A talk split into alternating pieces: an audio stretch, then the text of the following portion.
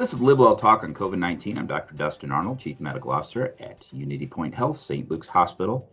In today's podcast, I'll discuss the latest on vaccines and boosters, uh, whether or not you can mix vaccine brands or your booster, and also touch on the frequency and severity reported vaccine side effects, uh, what we're learning about natural immunity and masking guidance, and more.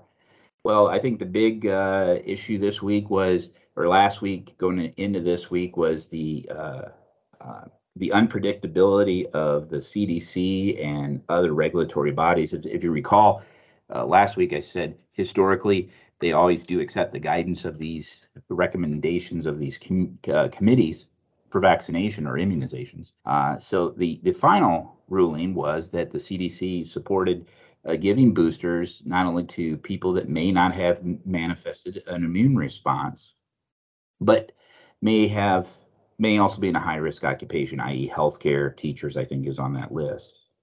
We have had a couple questions coming in about uh, uh, the the boosters and whether or not you can mix them, and you can. You can mix. You can get Pfizer uh, the the first two shots, and you can have Moderna if that's all that's available. The recommendation is that you would continue with the same vendor you had, but it's not a contraindication. And as I've said previously, Moderna appears to have a little bit better numbers as far as sustainability on efficacy, going well and staying well above 90% out past 120 days, where Pfizer drops to 73%. So I think you do have uh, a consideration that perhaps the Moderna would be the booster to get. That being said, uh, the Moderna was not the one that they approved boosters for the general population over the age of 65 or um, high risk professions. That is Pfizer only. Uh, Moderna is approved for boosters in immunocompetent patients, uh, immunocompromised, excuse me. And those are people that have um, uh, solid tumor organ transplants, chemotherapy, high dose prednisone, or other immunosuppressives uh, that make them at risk for not having the immune response that you thought they should have. Uh, and that can actually be given 28 days after the second shot uh, of either Pfizer or Moderna. Now, you remember that we did discuss that some immunologists uh, have suggested that it might be a three dose uh, a treatment at zero, uh, 30 days, and then 90 days. And that that recommendation of the booster in the immuno immunocompromised, the, the cancer patients, et cetera, is more consistent with what those immunologists have described. So that'll be that'll be interesting to see. Regardless, the booster shot in someone that's previously vaccinated uh, isn't isn't harmful, with the exception. And, and here was the the point that the uh, FDA advisory body made was that the evidence of myocarditis, inflammation of the heart, and pericarditis in young adolescent males, it wasn't conclusive that that was not associated with the messenger RNA viruses. So let me say that again. There's no conclusive evidence that it is associated with that, but there's also no conclusive evidence that it's not. And that's why they uh, paused on that. Um, so that's something to consider uh, when selecting these as far as uh, risk benefit. Um, I think the uh, adolescent male uh, may be better with the J and J shot at this time. I don't have any updates on uh, natural versus vaccine-induced immunity, other than what I've said in previous uh, podcasts. Uh, natural immunity continues to be a developing topic. I think the recommendation that if you've had the infection and you can still get the vaccine is based upon perhaps it's based upon safety of the vaccine in that situation now, this is just me. I recommend 90 days. If somebody says they want to get vaccinated, they had COVID, I say, well, I really think you should wait 90 days. Um, and that's been a consistent recommendation of mine as well as uh, other uh, regulatory bodies uh, is to wait that period of time. The FDA approval of the Pfizer vaccine, I heard this over the weekend uh, from someone that said that, well, they didn't really approve the uh, Comirnaty. Okay, I'm not saying that right. The the the trade name of the Pfizer they they they they approved that, but they didn't approve the vaccine that's being available at present. And that's not true. It, it's the same vaccine, whether or not it's under the Pfizer trade name of uh, Comirnaty. Pfizer is uh, seeking approval for boost for shot vaccination, primary vaccination in uh, five to eleven year olds with a third of the regular dose. I haven't reviewed that literature in, in detail yet, but uh, uh that that needs to be uh, uh, taken. Um, I, I sincerely do not believe it would be harmful, but I really do need to look at the risk benefit that before I make a solid comment on that. I, am sure that it is of value, but I, I want to be honest that I don't want to make a comment on something that I haven't had an opportunity to re- review the um, data. The boosters themselves, uh, they do not change the definition of fully vaccinated, meaning that if you have received uh, the two-dose regimen of Pfizer or Moderna, or the single dose of J and J, you are fully vaccinated. And even if you're eligible for a booster, it, that's not that doesn't change the definition of fully vaccinated. The booster is something additional that patients may care to get if they're over the age of 65 or have a high risk medical condition or they work in a high risk occupation. Uh, but again, that is for Pfizer only, and it should be six months after the second dose of Pfizer, unless you have cancer, solid organ tumor, uh, uh, or uh, organ transplant, um, in those situations, then it would be uh, 28 days. So that's that's a differentiation there to make. I, am happy to report that our vaccination rate for our associates was about 70%, and it is up at 87%, and that was last week. So that continues to climb, and uh, that uh, is is good news. Um, over six billion billion with a B doses have been given uh, worldwide with uh, 387 million in the United States. Uh, and the safety of the vaccine from a standpoint of acute uh, side effects, it continues to be well proven that it is safe. And if individuals choose to not be vaccinated, which I've said in the past that, that I believe that is a choice someone needs to make, I wouldn't do it because you're you fear safety. I think the vaccine has demonstrated it is safe. Uh, it continues to prevent death and disease and significant hospitalization.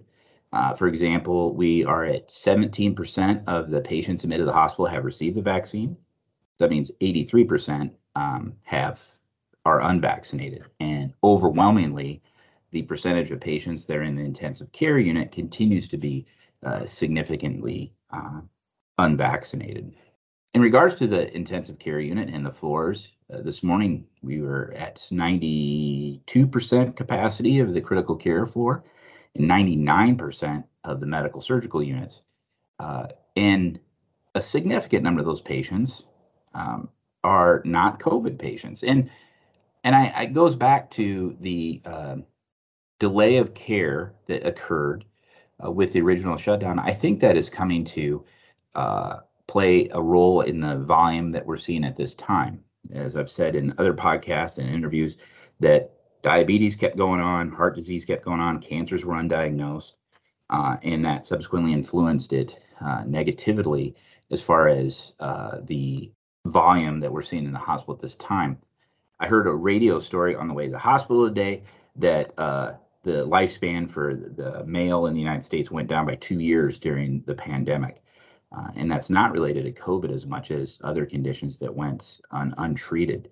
Uh, the United Kingdom estimated 10,000 unne- uh, unnecessary or avoidable, I should say, cancer deaths. I, I, don't know what that data is based on, but it certainly um, uh, does uh, support my observation that I, I think this continues to play a part in the volumes that we're experiencing. One of the highlights, or the good thing that has been happening, among other things, is that the monoclonal antibody is available. Uh, we received a, a, large shipment yesterday. We were down to a couple handful of doses left. Now we have plenty medication, and we continue to provide that to the patients that qualify for that. Uh, at this time, we're not giving it across the board for prophylaxis. We're only treating the patients that have a positive symptomatic test. Uh, it is approved for prophylaxis, meaning I'm a high risk patient, I get exposed, I don't get COVID, but to use the monoclonal antibody in prophylaxis to prevent you from getting COVID. Uh, we simply don't have the supply chain that would support doing that. But if, at the moment the supply chain would support that, we certainly would uh, switch to that immediately. Locally, I, I, do think that as we talked last week, that we are on a plateau that's uh, been sustained. Uh, and I, I want to draw this observation, and this isn't good or bad, this is just an observation.